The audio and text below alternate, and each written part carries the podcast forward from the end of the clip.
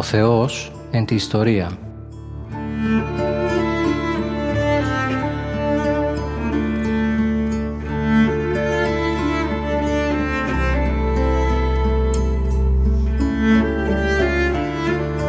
Περιδιαβαίνοντας την Παλαιά Διαθήκη με τον Μητροπολίτη Γόρτινος και Μεγαλοπόλεως, κύριο Ιερεμία.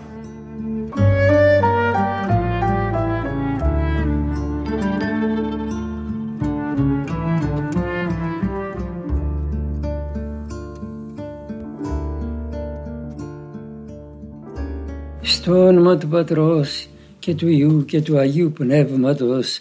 Αμήν. Βασιλεύ ουράνιε, παράκλητε το πνεύμα της αληθείας, ο πανταχού παρών και τα πάντα πληρών. Ο θησαυρός των αγαθών και ζωής χορηγός, ελθέ και σκήνωσεν εν εμήν, και καθάρισαν εμάς από πάσης κινήτος και σώσον αγαθέ τας ψυχάς ημών. Αμήν. Αγαπητοί μου ακρότες, χαίρετε και γένετε, να μου επιτρέψετε να σας εκφράσω και πάλι την από τα συγχαρητήριά μου είναι κοσμικό αυτό την ευχαρίστησή μου σαν υπηρέτηση ιερέας του Θεού για την προθυμία που έχετε να ακούτε τον Λόγο του Θεού. Αυτό είναι δείγμα ότι έχετε υγεία πνευματική γιατί όποιος έχει όρεξη και θέλει να φάει αυτό είναι δείγμα υγείας έτσι λοιπόν και αυτός που έχει όρεξη επιθυμία και προθυμία να ακούσει το Λόγο του Θεού είναι αυτό επαναλαμβάνω δείγμα πνευματικής υγείας και εύχομαι την υγεία αυτήν να σας την διατηρήσει για πάντα η χάρη του Θεού και να έχει τα αγαθά αποτελέσματα για την πρόοδό σας στην πνευματική.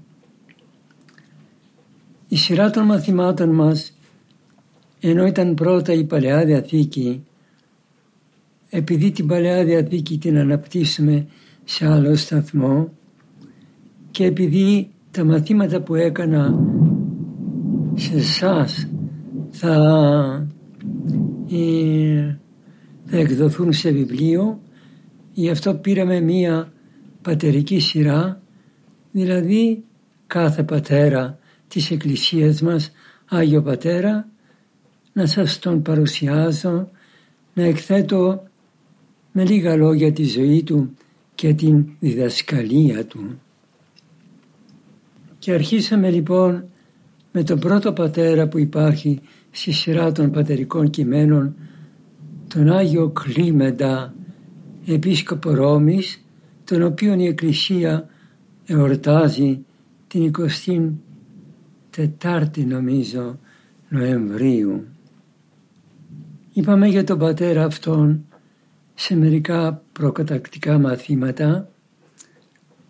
Από όσα είπαμε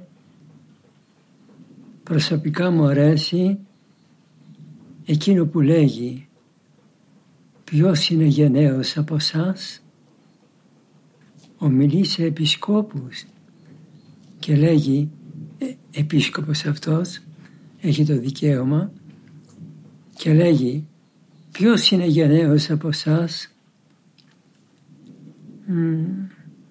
Ας πάρει την απόφαση και να πει φεύγω Πηγαίνω όπου μου πείτε, ουαν βούλεστε, λέγει το κείμενο, και κάνω ό,τι, μου πει, ό,τι θα μου πείτε και πιω τα προστασόμενα υπό το πλήθος. Μόνον το πίμιον του Θεού ειρηνευέτω.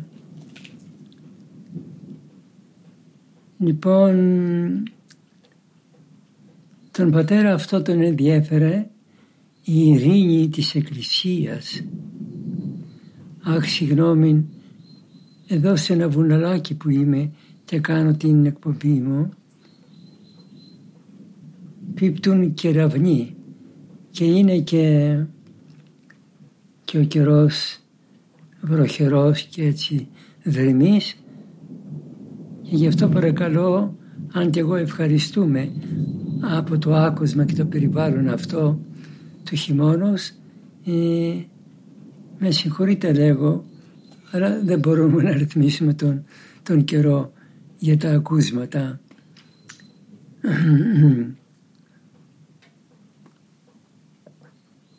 Είναι πολύ ωραίο το χωρίο αυτό ώστε λέγει εμείς οι ποιμένες να μην ενδιαφερόμεθα για το θρόνο μας αλλά για την ειρήνη και τη σωτηρία του ποιμίου.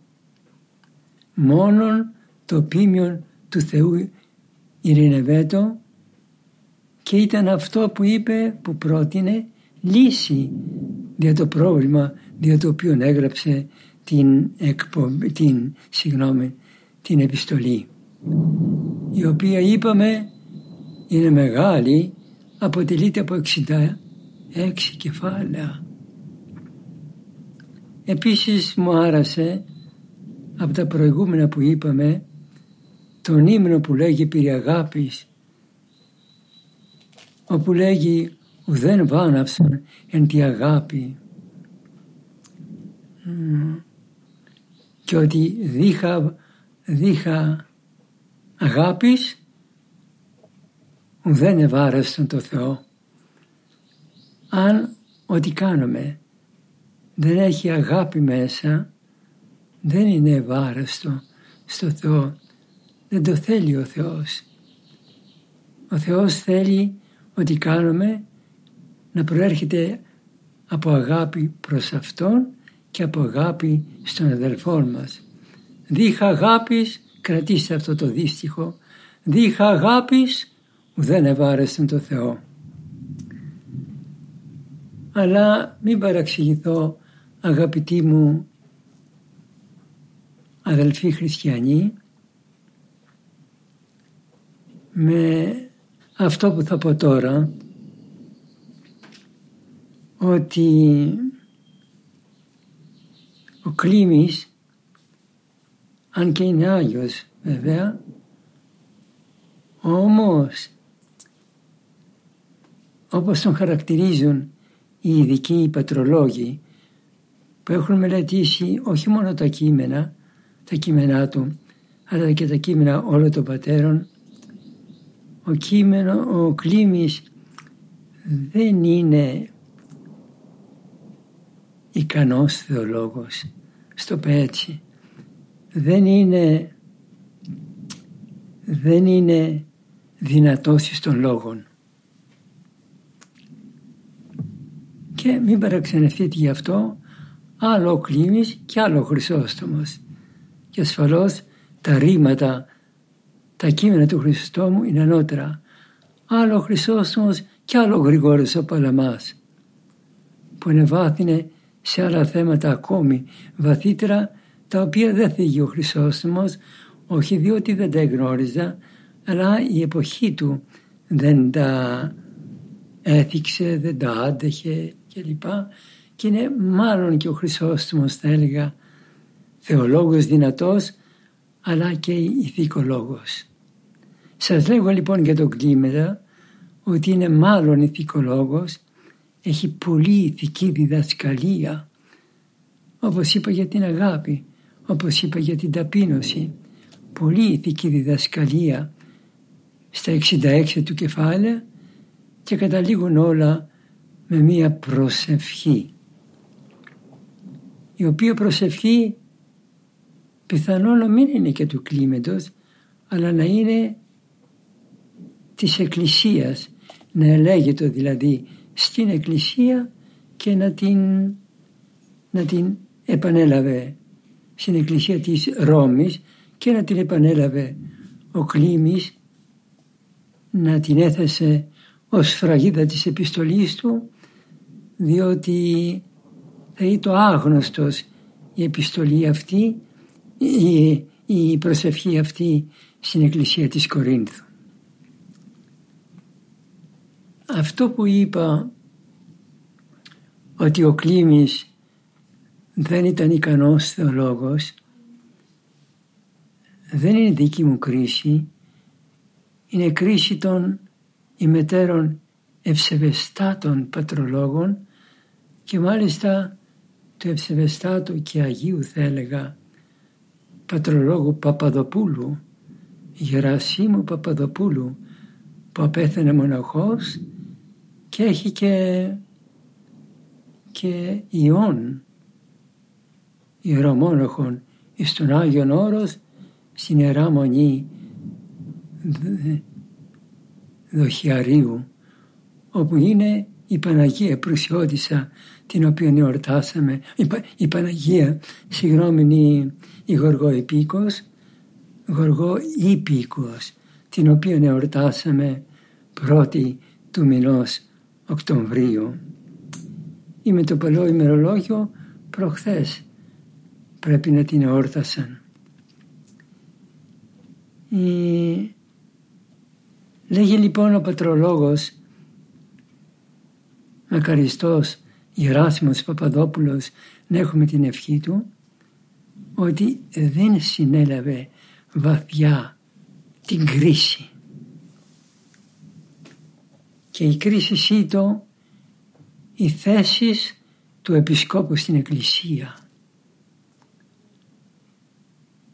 Αγαπητοί μου αδελφοί, άνευ των Επισκόπων δεν μπορεί να εννοηθεί Εκκλησία. Και όπως θα μας πει ο επέμενος πατήρ, τον οποίο θα εξετάσουμε την άλλη εβδομάδα, πρώτο Θεός, διότι πιστεύω ότι θα τελειώσουμε σήμερα με τον Άγιο Κλίμεντα. Μας λέγει λοιπόν ο Άγιος Ιγνάτιος ότι άνευ τούτων, δηλαδή των επισκόπων, εκκλησία ουκαλείται. Δεν μπορείτε να φανταστείτε εκκλησία αν δεν έχει ιερείς. Ε, οι ιερείς λοιπόν χειροτονήθηκαν από έναν επίσκοπο. Αν δεν υπάρχει επίσκοπος να τελέσει τη Θεία Ευχαριστία δεν μπορεί να υπάρχει Εκκλησία Θεού. Μα φτάνουν οι πρεσβύτεροι θα μου πείτε που τελούν τη λειτουργία. Όχι, στα χρόνια του Αγίου Κλίμεντος Ρώμης τη Θεία Λειτουργία την τελούσαν μόνον οι επίσκοποι. Διότι οι επίσκοποι είναι δυνατόν να τελέσουν αυτό το μέγα μυστήριο να μεταβάλεις το σώμα, το, το, το ψωμί σε σώμα Χριστού. Πω πω πω πω χριστιανοί μου και το κρασί σε αίμα Χριστού. Πω πω πω τα παιδιά σας να τα κάνετε παπάδες για να χαίρετε αυτή τη φοβερή στιγμή και πίσω των μενάρτων τούτων τίμιον σώμα του Χριστού σου. Αμήν. Το δεν το ποτηρίο τούτο τίμιον αίμα του Χριστού σου. Αμήν. Και ο ιερεύς, ο ευλαβής, πρέπει να ζει όλη την ημέρα με αυτή τη χαρά. Τι έκανα εγώ σήμερα. Τι ήταν αυτό που ετέλεσα εγώ σήμερα. Το ψωμί το έκανα σώμα Χριστού. Το κρασί το έκανα αίμα Χριστού. Δηλαδή σαν την Παναγία που γέννησε τον Κύριο ημών Χριστόν που στην αγιασμένη τη σκυλία ενανθρώπισε ο Υιός του Θεού. Γι' αυτό και κάποιο κείμενο πατερικό, δεν θυμάμαι σε ποιο, παραλληλίζει την ιεροσύνη με την Παναγία. Η μεγαλύτερα χαρά του ιερέως είναι η Θεία Λειτουργία, γίνεται δε μία φορά την εβδομάδα την ημέρα της Κυριακής. Γι' αυτό και η ημέρα αυτή πήρε αυτό το όνομα για την Θεία Λειτουργία η οποία γίνεται αυτή την ημέρα. Λοιπόν, εκκλησία άνευ επισκόπων δεν είναι δυνατόν να γίνει και τους επισκόπους τους καθόρισε σε κάθε περιοχή η Εκκλησία. Οι, οι Απόστολοι εχειροτώνησαν επισκόπους, αυτοί οι διάδοχοι των Αποστόλων εχειροτώνησαν πάλι επισκόπους. Και έχουμε σήμερα την Εκκλησία και αν υποθέσουμε πράγμα πίθανον να περάσουν 100 χρόνια χωρίς να χειροτονηθεί κανείς επίσκοπος δεν θα υπάρχει Εκκλησία γιατί οι υπάρχοντες επίσκοποι θα πεθάνουν μία μέρα και δεν θα υπάρχει επίσκοπος να χειροτονήσει ιερέα. Κατόπιν κατόπιν παρεχωρήθη η Θεία Ευχαριστία σε ιερέα διότι δεν μπορούσαν όλοι σε μια μεγάλη περιοχή να καταφθάσουν στον τόπο τότε μάλιστα που υπήρχαν διωγμοί τότε που, υπήρχε, τότε που ήταν και η γεροντική ηλικία σε πολλούς χριστιανούς δεν μπορούσαν να έρθουν στη μία επί, ε, λειτουργία του επισκόπου και ο επίσκοπος παραχώρησε και αυτό ήταν κατέμπνευση Θεού. δηλαδή δεν, δεν το έκαναν συμβουλίο και έκαναν σύνοδο και τα λοιπά. Σύνοδο έκαναν, ναι, αλλά θα ήταν και καμία θεοφάνεια. Δηλαδή ήταν κατά παραχώρηση Θεού για να γίνει αυτή, ε, αυτή η καταφώτιση Θεού για να γίνει αυτή η παραχώρηση σε επισκόπους, σε άλλους για να, για να, για να τελούν και, και ιερείς τη Θεία Λειτουργία όπως και επίσκοποι κατά παραχώρηση λέγω των επισκόπων. Λοιπόν, οι επίσκοποι παραχωρήθηκαν στην Εκκλησία, τοποθετήθηκαν στην Εκκλησία κατά την εντολή των Αποστόλων οι, οι οποίοι και μόνον είχαν το δικαίωμα να τοποθετούν επισκόπους και σήμερα οι επίσκοποι τοποθετούν έναν επίσκοπο. Όχι οι παπάδες κεντρώνουν και κάνουν επίσκοπο ή ο λαός κάνει τον επίσκοπο. Οι επίσκοποι χειροτονούν. Ποιος χειροτονεί; Λοιπόν, οι επίσκοποι τοποθετούνται σε έναν τόπο για να τελέσουν τη Θεία Λειτουργία αυτών των Κύριων έργων. Δεύτερον, για να διδάσκουν το λαό και τρίτον, να επιμένουν το λαό. Δηλαδή, να διδάσκουν τον τρόπο, αυτό είναι το έργο των επισκόπων. Πρώτον η Θεία Λειτουργία, όχι να κάνει άλλα έργο και τα λοιπά. Και αυτά θα γίνουν. Δεν θα παραθεωρήσουμε την ανάγκη του λαού. Αλλά αν παρα, παραθεωρεί ο επίσκοπος αυτά τα τρία έργα και αφήνει ακατήχητο το λαό, ενώ έχει γεμίσει την επισκοπή του με γυροκομεία, με, ε, με, με, σχολές, με σχολεία κλπ. Χωρίς να τελέσει αυτά τα τρία πια την τέλεση της Θεία Λειτουργίας. Δεύτερον, την διδαχή. Ο επίσκοπος πρέπει να τελεί το, να διδάσκει και, τα, και κατά παραχώρηση αυτού διδάσκουν και οι ιερείς, το πρεσβυτέριον, και οι επίσκοποι πρέπει, γιατί εννοείται τι ξέρουν, γι' αυτό και έγιναν επίσκοποι, να διδάσκουν την τέχνη, τον τρόπο με τον οποίο καθαίρεται ο νους, καθαρίζει ο νους για να δεχθεί τον σπόρο της διδαχής και να καθαρθεί η καρδιά και να γιαστεί ο άνθρωπος. Αυτό είναι το τριπλούν έργο των επισκόπων.